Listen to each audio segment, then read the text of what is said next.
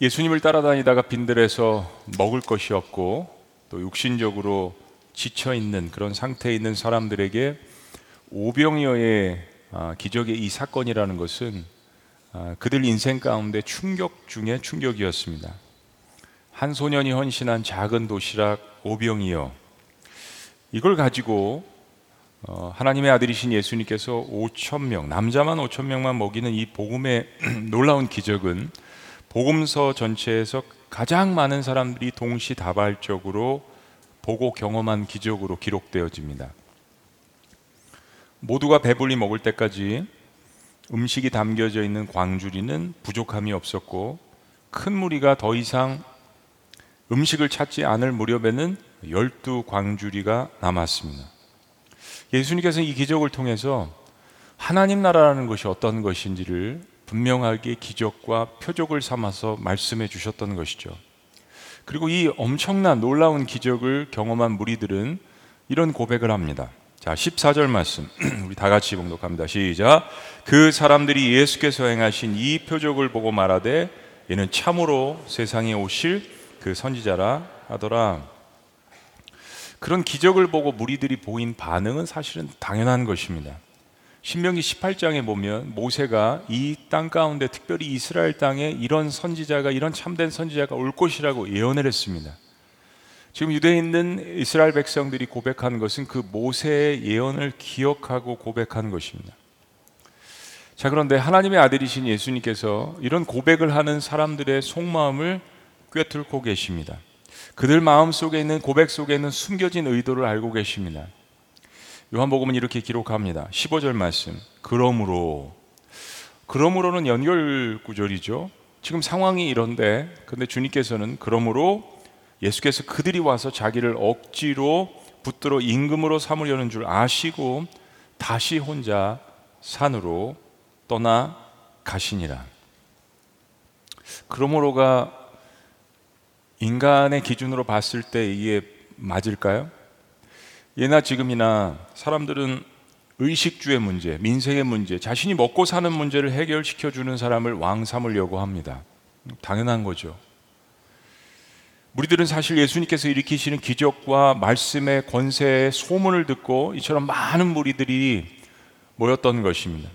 그런데 그들은 귀로만 들었던 그런 놀라운 기적과 권세를 오병의 기적을 통하여서 자신들의 삶의 한복판에 그것도 굶주린 그 한복판에 놀랍게도 직접적으로 경험을 하게 된 것입니다. 그리고 무리들은 그 기적을 일으키신 예수님을 왕 삼으려고 한 거죠. 남자만 5천 명이라고 계수했으니까 아이들과 함께 온 부녀자들까지 합치면 예루살렘 인구의 상당수가 예수님을 대통령 삼으려고 했던 것입니다. 그렇게 이해하시면 돼요. 더 구체적으로 말씀드리면 이것은 당시에 유대를 다스리는 로마 제국 황제 그리고 파송된 로마 총독 그리고 유대를 다스리는 헤롯 일가의 분봉 왕들에게는 혁명과도 같은 사건이나 마찬가지입니다. 이 모든 이야기들이 다 귀에 들어갔을 거예요. 군중들은 지금 새로운 왕을 세워서 새로운 시대를 이끌어 나가자라는 외침이었습니다. 적지 않은 예루살렘의 인구가 이 기적을 체험하고 그들은 마치 밀란을 일으킬 것처럼 예수님을 왕 삼으려고 했습니다. 자, 오병이의 기적을 일으키신 예수님을 바라보는 세상의 시각, 군중들의 시각은 이런 거죠. 세상에 오실 위대한 선지자다 저분은. 이건 뭐 별로 틀린 건 없습니다. 근데 먹고 사는 문제, 민생의 문제를 해결해 줄 정치인으로 보았습니다. 또 강력한 이스라엘을 만들어 줄 차기 왕으로 보았습니다. 그리고 로마의 압제에서 자신들 해방시켜 줄 정치적인 메시아로 보았습니다. 근데 예수님은 이 사실을 다 아시고 다시 혼자 산으로 떠나가시더라. 정치인들은 군중의 지지를 받아서 권력을 행, 형성해서 그것으로 다스리고 선한 정치를 하는 것이 생리인데 예수님은 이 상황 가운데서 다시 혼자 산으로 이 표현을 보면 다시라는 것은 습관적인 것을 표현하는 것입니다. 이런 상황에 둘러져 있을 때마다 주님께서는 한적한 곳을 찾아가셔서 아버지 하나님 앞에 기도하신 것을 알 수 있습니다. 이 상황 가운데에서 인간의 힘에 의지하지 않으시고 철저히 하나님의 계획에 자신을 맡기시는 진정한 하나님 아버지의 모습을 볼 수 있습니다. 여기서 사용된 그러므로라는 단어는 우리가 생각하는 인간의 기준과 너무 다른 반응을 설명하는 것입니다. 군중들은 오병의 기적을 맛보았지만 예수님을 진정한 하나님의 아들로는 알아보지 못했습니다. 역설적으로 보면 예수님은 분명 이스라엘의 왕으로 오셨습니다. 그렇죠? 단순히 이스라엘의 왕뿐만이 아니라 이 세상의 왕으로 오셨죠. 그런데 세상이 생각하는 사람들이 생각하는 사람들이 원하는 왕은 아니었습니다. 자, 그렇다면 사람들은 그렇게 생각해도 예수님을 잘 모르는 친밀한 관계를 갖지 않는 사람들은 그렇게 생각을 해도 동일하게 오병이어의 기적을 체험하고 그것을 한 중간에서 나르고 가장 깊숙이 경험하며 예수님과 그래도 좀 친밀감 있는 제자들은 예수님을 어떤 시각으로 바라봤을까요? 여기 또 다른 사건이 등장합니다. 예수님께서 무리를, 무리들을 피해서 산으로 올라가셔서 기도를 하시는 가운데 제자들은 서둘러서 배를 타고 갈릴리 동쪽에서 호수 건너편 서쪽으로 이동 중이었습니다. 상황은 이런 거죠. 예수님께서는 산으로 올라가셔서 기도하시고 내려오시지 않고 그리고 날은 이제 점점 점점 한밤중이고 갈릴리 호수를 잘 아는 제자들은 서둘러서 배를 타고 갈릴리 서쪽으로 이동 중이었습니다. 때로 밤에 갈릴리 북쪽 산길에서 내려오는 찬바람 이 내려오면 갈릴리 호수의 따뜻한 그 바다의 기운과 만나서 풍랑을 만들어내곤 했습니다. 그런데 마침 제자들은 지금 그 거센 풍랑을 만난 거예요. 제자 중에서 제자들의 상당수는 어부였습니다. 그런 일들을 인생 가운데 겪었던 거죠. 근데 지금 가장 큰 문제는 배에 예수님이 안 계신 겁니다. 같은 사건을 기록하고 있는 마태복음 14장 그리고 마가복음 6장 말씀을 보면 밤 사경 즉 우리 시간으로 새벽 3시부터 6시 완전히 한밤중이죠. 그때 반대편에서 불어오는 풍랑을 만난 제자들이 사투를 벌이면서 노를 젓고 있는 모습을 조금 자세히 기록을 하고 있습니다. 제자들의 다수는 어부가 직업이라고 말씀드렸습니다. 갈릴리 호수를 잘 아는 제자들, 그리고 갈릴리 호수는 그들의 집과 같이 익숙한 곳이었습니다. 못해서 태어났지만 그들의 생활은 바다가 더 익숙한 사람들. 근데 제자들은 바로 그 익숙한 갈릴리 호수에서 바다에서 큰 고난에 빠졌습니다. 이건 우리들에게도 주는 교훈이 있는 거죠. 우리는 늘 익숙한 곳이지만 익숙한 사람들이지만 그 사람과 그 환경에서 생각지 못한 큰 고난을 만날 수 있습니다. 고난이 대부분이 저 멀리서 찾아오는 것이 아니라 익숙한 곳에서 우리의 생활의 패턴 가운데서 익숙한 사람들 가운데서 고난은 찾아오기 마련입니다. 16절 저물매 제자들이 바다에 내려가서 배를 타고 바다를 건너 가보나움으로 가는데 이미 어두웠고 전조죠 어두움. 예수는 아직 그들에게 오시지 아니하셨더라. 예수님의 부재 그리고 상황은 큰 바람이 불어 파도가 일어나더라 마태복음과 마가복음 말씀을 좀 더 자세히 기록을 하고 있는데 예수님께서는 제자들이 힘겹게 바람을 맞으면서 풍랑 가운데서 사투를 벌이고 있는 가운데 나타나셨습니다. 그냥 나타나는 것이 아니라 바람이 반대편에서 불어오고 있는데 제자들은 노를 젓고 거의 제자리에서 힘겹게 노를 젓고 있는데 예수님께서 바다 위를 걸어오셨다라고 성경은 기록합니다. 그리고 마가복음 말씀에 보면 아마 뒤편에서 이렇게 오셨겠죠. 근데 마가복음 말씀에 보면은 제자들이 이렇게 막 힘겹게 노를 젓고 제자리에서 막 지금 죽을 둥 살 둥 막 그들은 사투를 벌이면서 있는데 마가복음 말씀에 보면 쓱 예수님께서 옆으로 지나가시는 장면을 이야기합니다. passing by. 여러분 생각해 보세요. 풍랑 가운데서 막 노를 젓고 있는데 뭔가 하나 옆에서 쓱 지나가는 그런 장면입니다. 제자들이 이 상황 가운데서 이 존재를 보고 기겁을 합니다. 19절 말씀. 제자들이 노를 저어 10여리쯤 갔다가 예수께서 바다 위로 걸어 배에 가까이 오심을 보고 두려워하거늘. 근데 처음에 예수님인지 인지를 못했습니다. 마태복음은 제자들의 두려움을 더 적나라하게 표현합니다.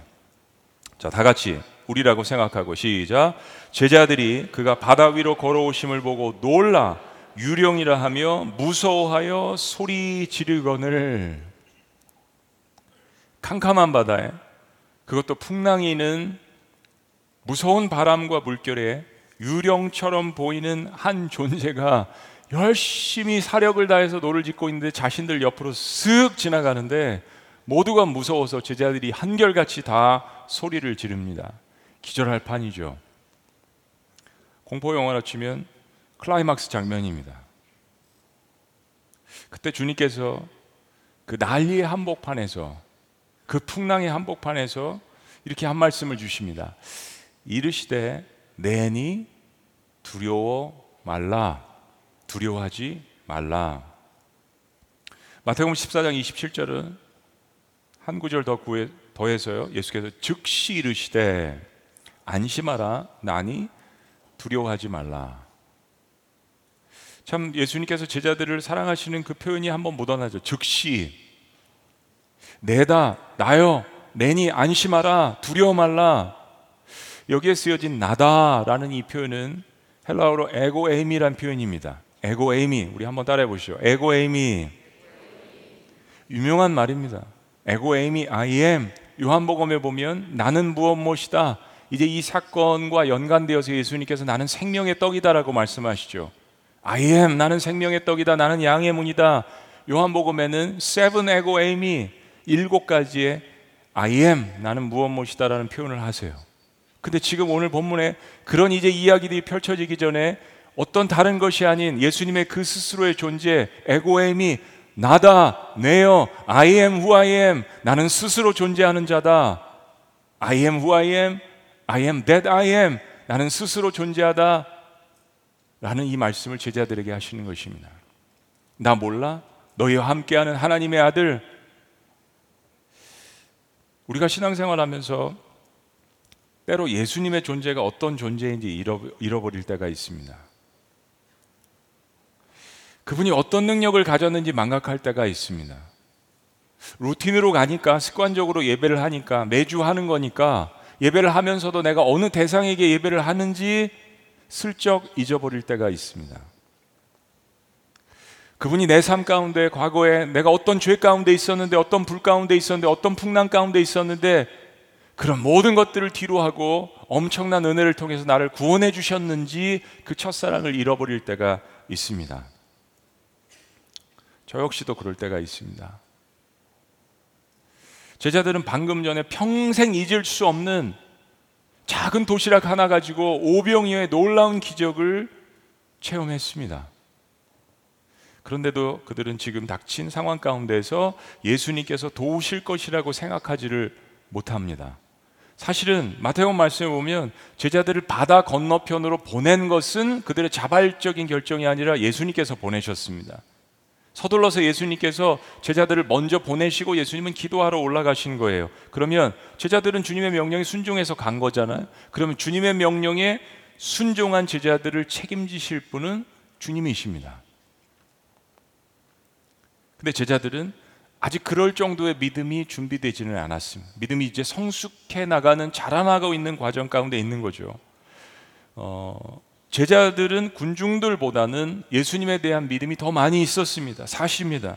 그러나 그들 역시 아직 얕은 믿음입니다. 예수님을 온전한 하나님의 아들이라고 보지 못하는 상태죠. 두려움 때문이었습니다. 어떤 두려움들이요? 현실에 대한 두려움. 풍랑을 만났습니다. 우리의 인생은 늘 풍랑을 만날 것입니다.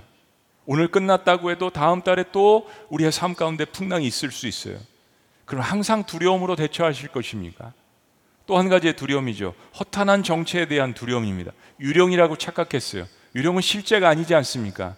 실체도 없는 것에 대한 두려움을 내일에 대한 미래를 오늘 하고 있는 우리 현대인들. 또 한 가지는 실패에 대한 두려움입니다. 실패에 대한 두려움. 물리를 걷다가 거센 바람을 보고 빠지는 베드로. 사실 마태복음은 한 가지 사건을 더 기록하는데 바로 요 예수님께서 보여주신 물리를 걷는 것 기적에 대한 베드로의 반응을 더 기록합니다. 이 놀라운 기적 속에서 베드로는 예수님께 한 가지 요청을 더합니다. 마태복음 14장 28절 말씀.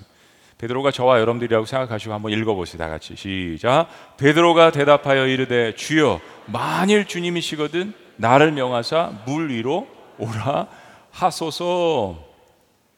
역시 뭡니까? 베드로예요. 풍랑은 아직 멈추지 않은 상태입니다. 주님께서 배에 승선하시지 않았기 때문이죠.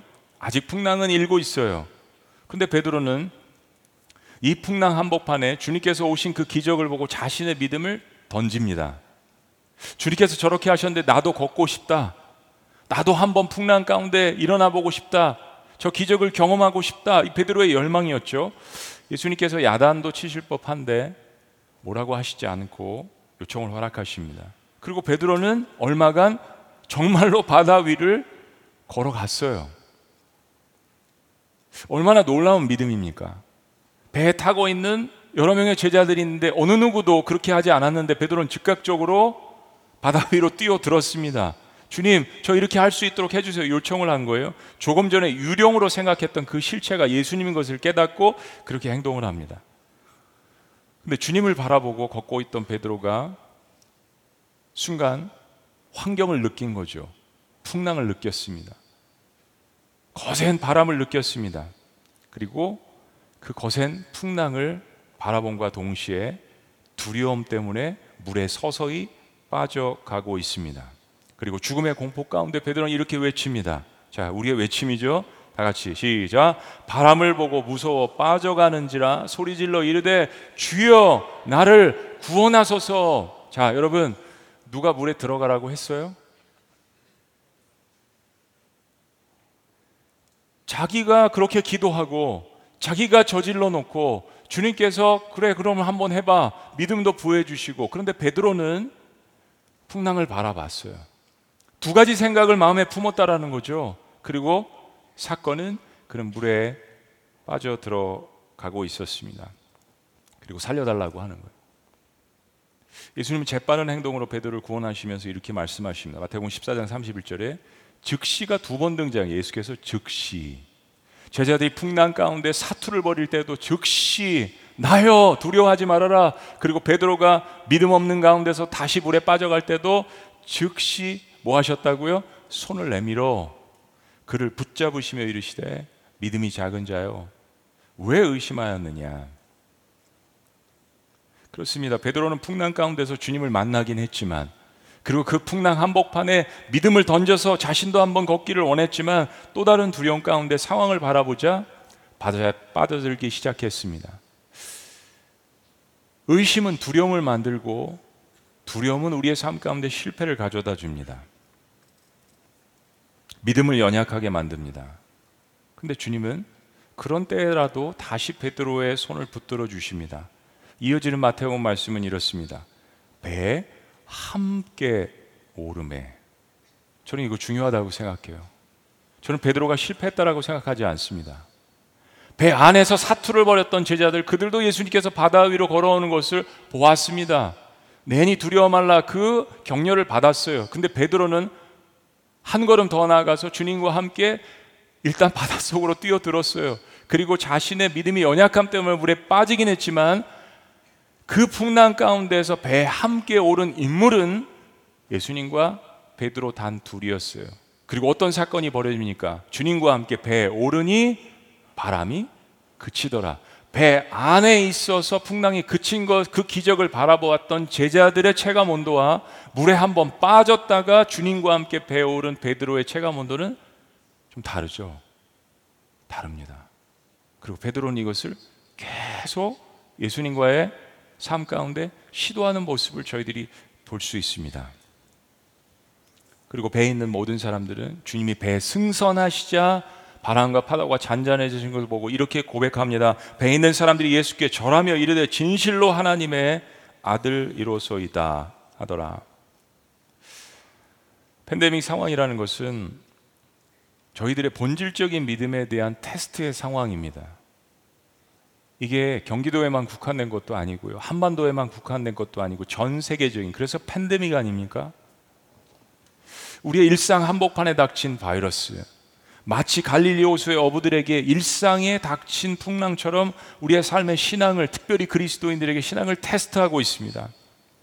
오병이라는 엄청난 기적을 바로 눈앞에서 체험하고도 매일매일 하늘에서 떨어지는 생명의 만나의 말씀을 경험하고도 우리는 뒤돌아서서 또 어려움을 만나고 환난을 만나고 고난을 만나면 두려움에 사로잡혀서 약속을 잊어버리고 의심을 할 때가 있습니다. 두려움의 영이 우리를 사로잡을 때는 우리는 믿음을 상실하게 됩니다. 그러나 사랑하는 여러분, 그 순간에 조차 우리가 기억해야 될 것은 주님을 따르기로 한 사람들에 대한 주님의 사랑은 끝까지 가는 사랑이라는 것입니다. 끝까지 가는 사랑. 내니 두려워 말라. 의심하지 말라. 안심하라. 평안하라. 그리고 풍랑 가운데서 빠져 허우적거리는 우리의 손을 붙드시고 건져내 주신 주님. 그리고 거기에 믿음을 부여해서 나도 한번 주님과 함께 동행하겠다고 바다로 뛰어들었지만 다시 한번 불신앙을 가졌던 베드로 그에게도 다시 한번 손을 내미시는 그 주님. 근데 이 상황에서 야, 그래도 우리가 1년 후에는 그 상처받은 땅 제주도에 한번 가보자. 그 제주도를 마음에 품고 1년간 기도한 것 믿음. 그러나 그것을 실천에 옮기는 것은 또 다른 믿음입니다. 그렇게 기도하고 계획하고 비행기를 타고 그 땅을 밟는 것은 또 다른 믿음이라는 거죠. 우리는 대단한 무리를 걷는 것 같은 대단한 믿음을 갖고 있다가도 두려움이 생기고 의심이 생기고 나약함 때문에 물에 빠져 들어갈 때가 있습니다. 이제 고백하지만 이런 설교를 하고 있는 저에게도 그런 두려움이 인생 가운데 닥칠 때가 있습니다. 이런 상상을 여러 번 했습니다. 세상 신문 메인 매스컴의 타이틀 기사 지구촌 교회 3천여 성도 제주도 전도 여행으로 제주도와 내륙에도 코로나 바이러스 폭발시켜 여러분 왜 이 상상이 안 되시겠어요? 여러분 웃으시는 거 보니까 여러분 정말 믿음이 좋으신 분이에요. 지난 2년 동안 교회에 이런 메인 타이틀을 얼마나 많이 실렸어요. 교회를 책임지는 목회자로서 왜 이런 걸 상상을 안 해봤겠습니까? 왜 이런 두려움이 믿음을 갖다가도 오늘 열심히 기도했다가도 물에 빠져 들어가는 듯한 주님과 눈 맞춤 해놓고서 풍랑에 곁눈질 하다가 서서히 물에 빠져 허우적대는 그러한 저의 모습 가운데 주님께서는 또 다른 모습을 보여주십니다. 하늘나라 천국 뉴스 헤드라인 지구촌교회 3천여 성도 제주도 전도 여행으로 예수 그리스도의 바이러스로 상처받은 땅 제주도를 사랑으로 물들여 헤드라인이 좀 긴가요? 우리는 오병이의 기적을 날마다 일상 가운데서 은혜로 체험하다가도 물에 빠져서 허우적대는 경험을 합니다. 그게 현실적으로 있다라는 것을 베드로의 삶 가운데 보여주는 것이에요. 근데 그때 풍랑을 뚫고 오신 주님께서 나의 손을 잡고 다시 일으켜 준다는 것도 하나님께서 우리에게 말씀하시는 것입니다. 그리고 똑바로 쳐다보시면서 주님께서 나여 안심하라 두려워 말라 그리고 한 말씀을 더 하시는 것을 기억하셔야 합니다. 너도 이와 같이 하라. 풍랑 가운데 나를 경험한 그 너의 믿음, 그 믿음의 실체, 너도 이와 같이 하라. 마태복음 28장에 주님께서 우리에게 주신 지상 명령이죠. 3년 동안 제자들과 함께 동동, 동고동락 하시면서 주님께서 주신 지상 명령 뭐, 무엇입니까? 그러므로 너희는 가서 그러므로 너희는 가서 모든 족속으로 가서 제자 삼아. 우리는 그런 주님의 명령에 순종해서 제주도를 다녀오고 또 남아서 함께 중보기도 하고 만여 명의 사람들에게 복음을 전달하고 씨앗을 심고 그들 가운데서는 1,500명이나 되는 사람들이 예수 그리스도를 영접하고 우리는 그들을 지역교회로 연결하는 참으로 단순히 입에 풀칠하는 사람들 가운데 육신의 오병의 기적뿐만이 아니라 정말로 예수 그리스도의 생명의 만나를 먹고 내가 그 예수 그리스도를 영접하겠다라는 놀라운 오병이어의 기적의 역사를 순종과 믿음 가운데서 은혜를 부어 주시는 가운데 체험한 기적이 아니었겠습니까? 동시에 해외 선교는 올해도 직접 가지는 못했지만 작년의 경험과 노하우를 되살려서 여러분들은 스마트 미션 세계 방방곳곳에 두려움과 시리에 빠져 있는 선교사님들을 위로하고 격려하는 IT를 통해서 온라인 사역으로 참여할 수 있었습니다. 22개국 37개 팀이 마치 현장을 방문한 것처럼 어린이 청소년 캠프, 수련회, 청년 한국어 캠프, 또 요리 대회 다양한 방법으로 스마트 커넥팅 사역을 선교로 감당했습니다. 총 3,891명, 약 4,000명의 성도님들이 함께 참여해 주셨고 3,381명의 현지인들을 선교사님들이 접촉하고 복음을 증거하고 그리고 복음에 반응해서 예수님을 믿기로 한 사람들이 무려 524명이나 되었습니다. 놀라운 역사죠. 스마트 커넥팅 사역을 통하여서 대면이든지 비대면이든지 500명이나 되는 영혼을 구원하신 우리 하나님을 찬양합니다. 우리 잠시 그 영상을 한번 보시도록 하겠습니다.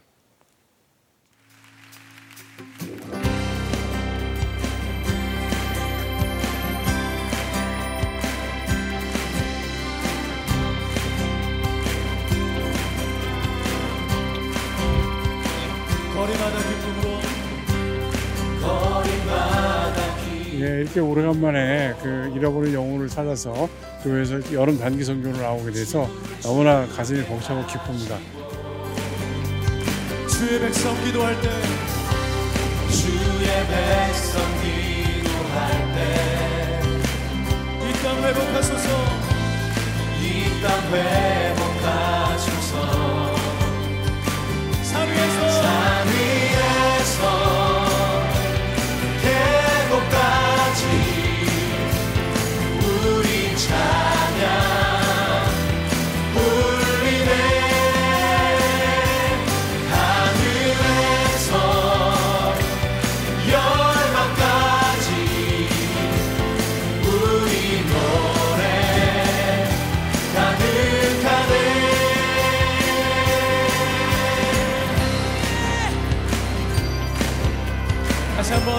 높여 십자가 행할 때.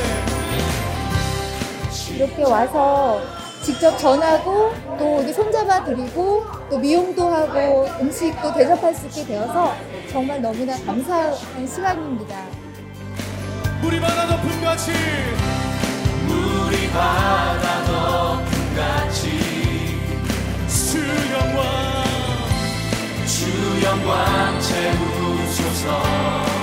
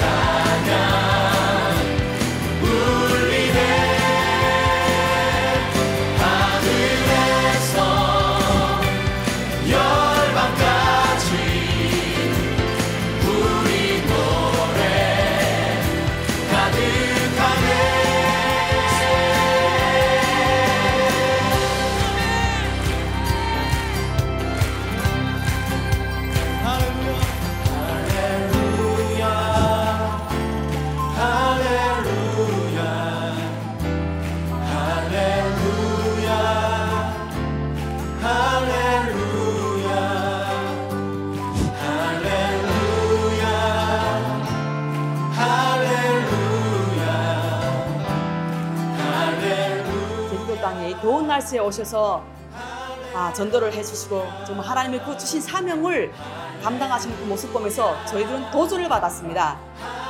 그분의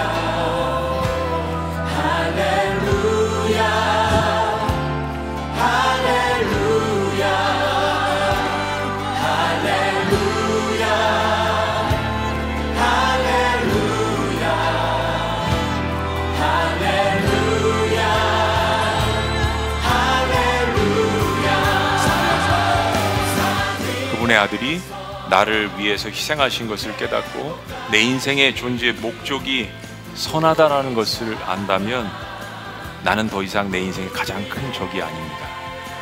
여러분이 스스로를 받아들일 수 없기 때문에 가장 위대하고 크신 하나님께서 그 자리를 대신하셔서 우리의 죄와 허물을 덮어주시고 우리를 안아주신 거예요. 여러분들은 여러분 스스로를 보실 때 그 하나님의 마음으로 여러분들을 바라보셔야 합니다. 지금까지 나는 내 마음대로 살았어요. 내 뜻대로, 내 생각대로, 마음대로 살았습니다. 그러나 그 결과가 방황이었습니다. 그 결과가 죄악이었습니다. 그 결과가 어둠이었습니다. 그 결과가 나를 지옥으로 인도하는 것이었습니다. 그러나 이 길에서 돌아서서 구원자로 오신 그리고 내 죄를 짊어지고 십자가에 죽으시고 부활하신 예수 그리스도를 믿는 순간 그는 저와 여러분의 죄를 용서하시고 우리에게 영원한 생명을 선물로 주십니다. 너무너무 감사하고 좋아서 네, 이 행사가 이 행사를 통해서 예수님의 이 사랑과 봉사가 널리 널리 우리 이웃에게 퍼졌으면 좋겠습니다. 광대하신 주님 광대하신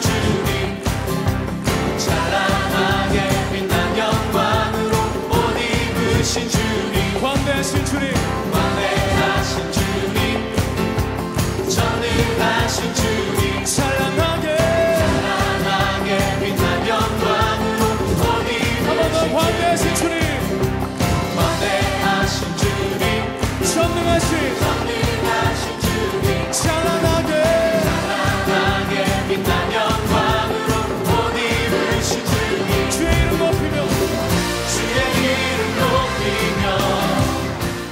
새롭게 다시 도전을 받고 참 이 제주 땅에서 힘들게 그동안 왔던 것을 다시 재충전받는 그런 놀라운 시간이 되었으리라 저는 믿습니다.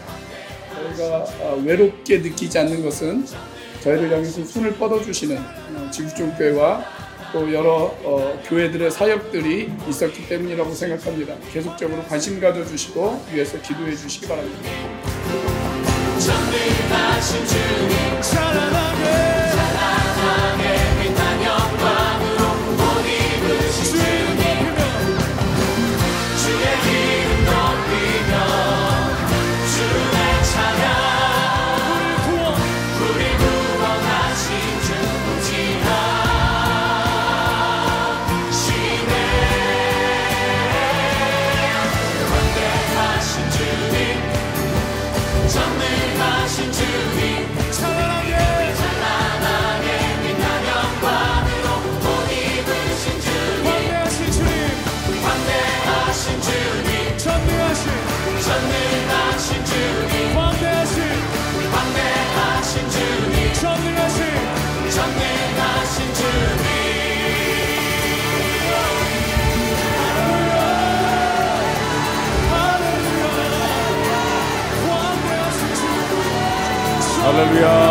놀라운 일을 행하신 우리 하나님 앞에 감사와 영광 박수 올려드립니다. 주님은 위대하십니다. 우리의 전능자이십니다. 네. 오늘 본 말씀 마지막 21절은 이렇게 끝납니다. 이에 기뻐서 배로 영접하니 주님을 배는 곧 저희의 가려던 땅에 이르렀더라. 우리의 삶 가운데 풍랑이 일어납니다. 의심, 두려움, 패배의식 온갖 수많은 그러한 우리의 삶 가운데 일어나는 그것을 풍랑으로 대변하는 것이죠. 그때 주님이 말씀하시잖아요. 나다. 내니 두려워 말라. 난 스스로 존재하는 전능자 하나님이시다라고 우리를 위로하십니다. 우리 자리에서 다 같이 일어나시겠습니다. 예. 오늘 간증 다 하고 설교 다 하고 영상까지 다 봤는데 신에게는 아직 5분이 남아 있습니다. 우리 마지막으로 이 찬양 하시면서 고백했으면 좋겠어요. 여러분 두 손을 가슴에 이렇게 대셨으면 좋겠고요. 아, 두려워 말라. 아무것도 두려워 말라. 주 나의 하나님이 지켜주시네. 여러분 스스로 격려와 위로가 필요합니다. 저도 매일매일 필요해요.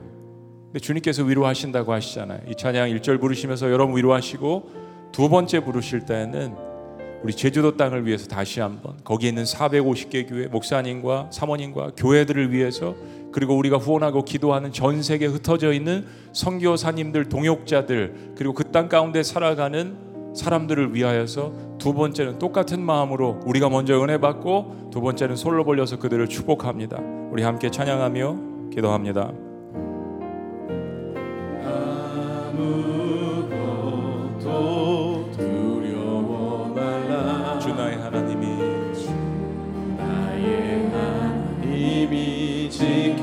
주시네. 놀라지 마라. 놀라지 마라. 겁내지 마라. 겁내지 마라. 주님 나를 지켜주시네. 주님 나를 지켜주시네. 다시 한번 고백합니다. 아무것도 아무것도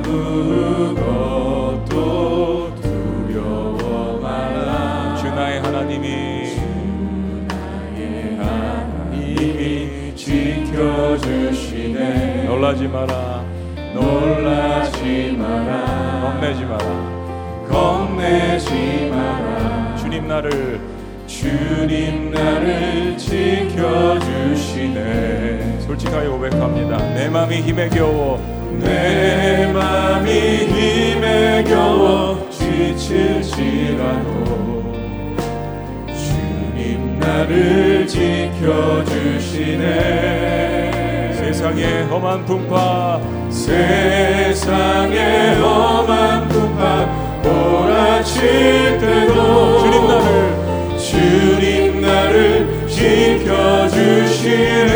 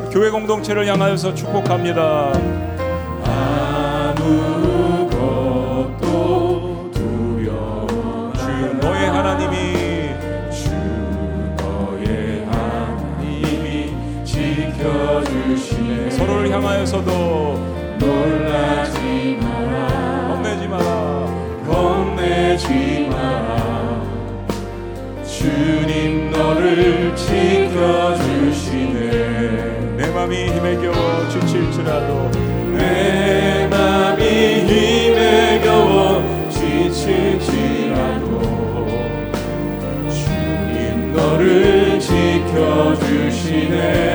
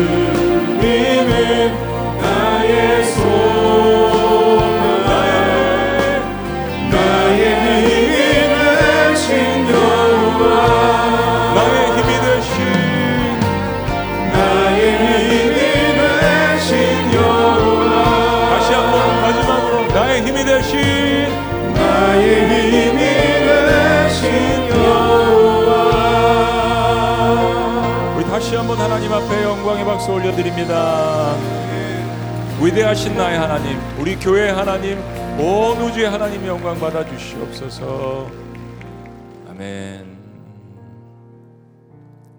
이제는 우리 주 예수 그리스도의 은혜와 하나님 아버지의 극진하신 사랑과 성령님의 감화 교통 역사하심이 때로 우리의 삶 가운데 시리에 빠져서 풍랑을 두려워하지만 그러나 우리에게 손을 내미시면서 내니 두려워 말라 라고 말씀하시는 그 주님의 손을 붙들고 다시 일어나기를 원하는 모든 주님의 사랑하는 성도들과 그리고 그렇게 나와 함께 하셨던 주님을 간증하며 복음을 증거하는 놀라운 역사들 가운데 제주도 땅과 우리가 계속해서 선교사님들과 함께 놀라운 복음을 증거하는 전 세계 모든 선교 사역지 위에 지금부터 영원토록 함께 하실 것을 간절히 축원합니다.